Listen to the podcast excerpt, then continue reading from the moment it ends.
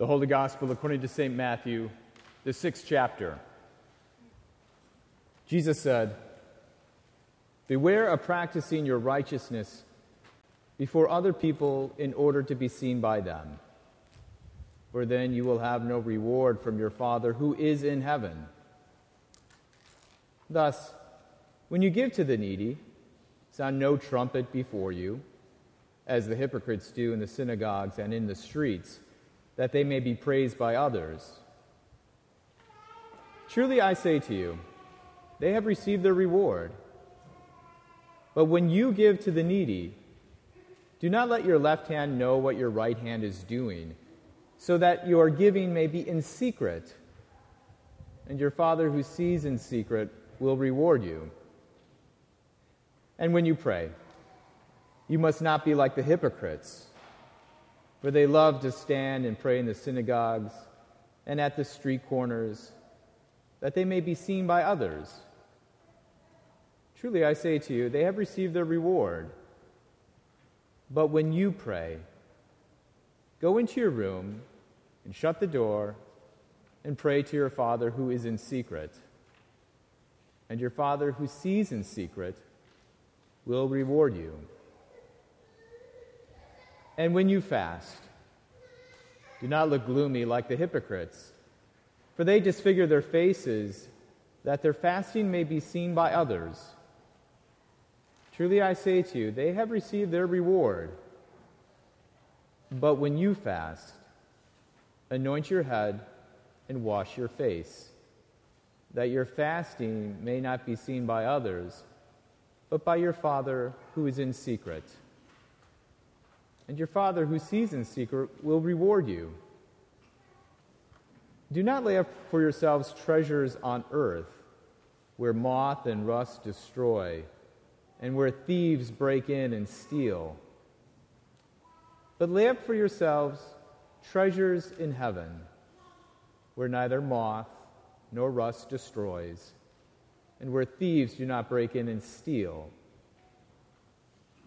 For where your treasure is, there your heart will be also. This is the gospel of the Lord. In the holy name of Jesus, Amen.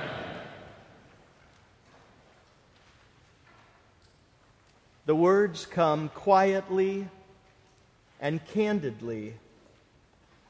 You are dust, and to dust you shall return. This we know. And it brings us great turmoil and inner anguish. For we know what we are capable of, we know what we have done, we know how the world works. For these reasons, we need Ash Wednesday. We need to hear the answer to our predicament and the pain that follows. Martin Luther talked about the Christian life and the conundrum of sin. He said that we are simultaneously saint and sinner. We know the way of the gospel Christ's mercy and forgiveness, with faith taking hold of the gift. When we talk to others about Jesus, the gospel is so unmistakably clear. But when we turn to reflect on our own lives, like a severe storm rolling in and choking out a tranquil, sunny day, we suddenly lose the gospel's clarity for ourselves. The prophet Isaiah speaks to this spiritual struggle. We hope for light and behold darkness, and for brightness, but we walk in gloom. Our struggle is the in between saint and sinner, life and death, dark and light. In the midst of the gospel's pronouncement, the devil may come and whisper into your ear and remind you of your deep failings. The Christian is often daunted by the darkness and our unholy lives. And this is where the devil's whispers often leave us. They lead us to sigh and groan over our sins, much like St. Paul laments his own struggle with the flesh in Romans 7. The good that I want to do, I do not do. The evil I hate, that is what I keep on doing. Through the droning, whispering accusations against us, we sigh, we groan. And in a similar way, the world's evils cause us distress as we look around. Death's grip on humanity seeks to steal our hope as we lament loss that feels so permanent. Who will deliver us from this body of death? This is the Ash Wednesday cadence that comes as an echoing voice bouncing off the church walls amid a contemplative people who seek an answer.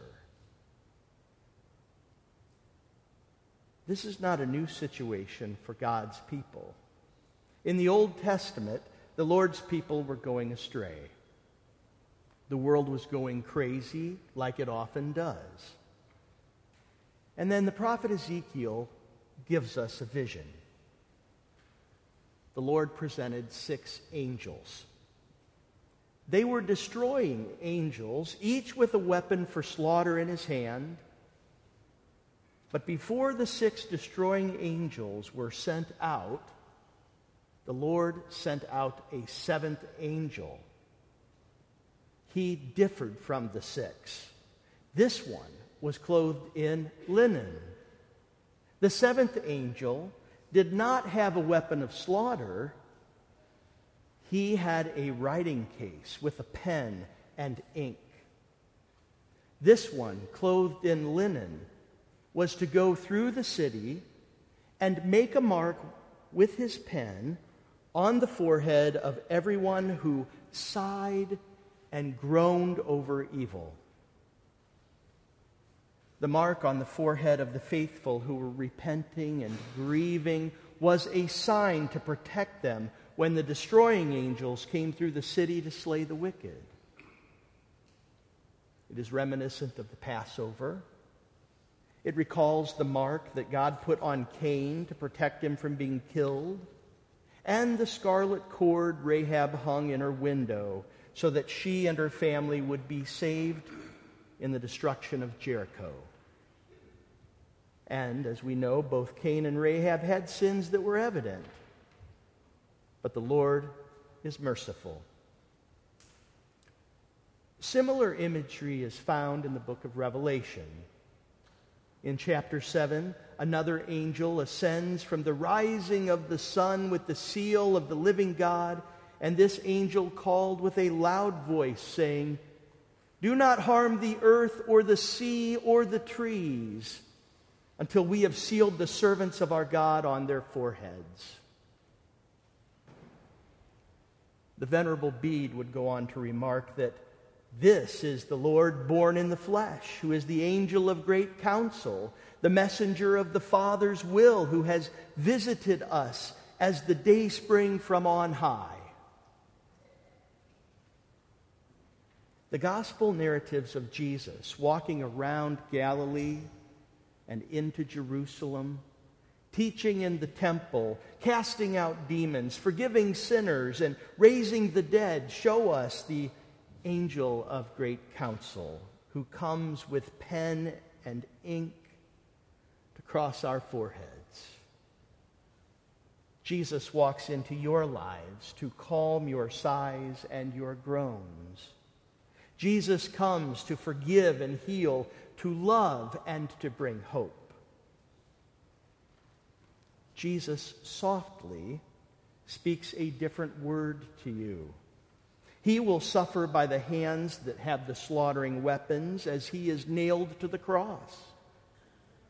And the cross will be a deep impression upon the Son of God, which will define everything about the Lord, all the way down to the nail marks on the day of resurrection as he shows them to his disciples.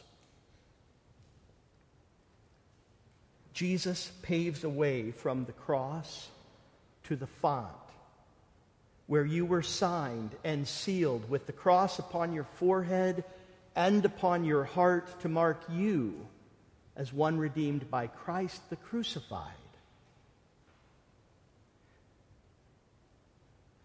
St. Paul encourages us all through his own humility and divine teaching. This seal of the Savior would be an encouragement as he watched evil press in as he approached his own martyrdom. As he watched what was to come and wrote 2 Timothy, he wrote of the Lord's seal and sign. Paul wrote this God's firm foundation stands, bearing this seal The Lord knows those who are his. And let everyone who names the name of the Lord depart from iniquity. The cross of Jesus Christ is the sign upon you to remind you in the face of your sins and evil's work that heaven's joy is coming. The victory over sin and death is certain. Who will deliver us from this body of death? St. Paul cries, Thanks be to God through Jesus Christ our Lord. In the holy name of Jesus.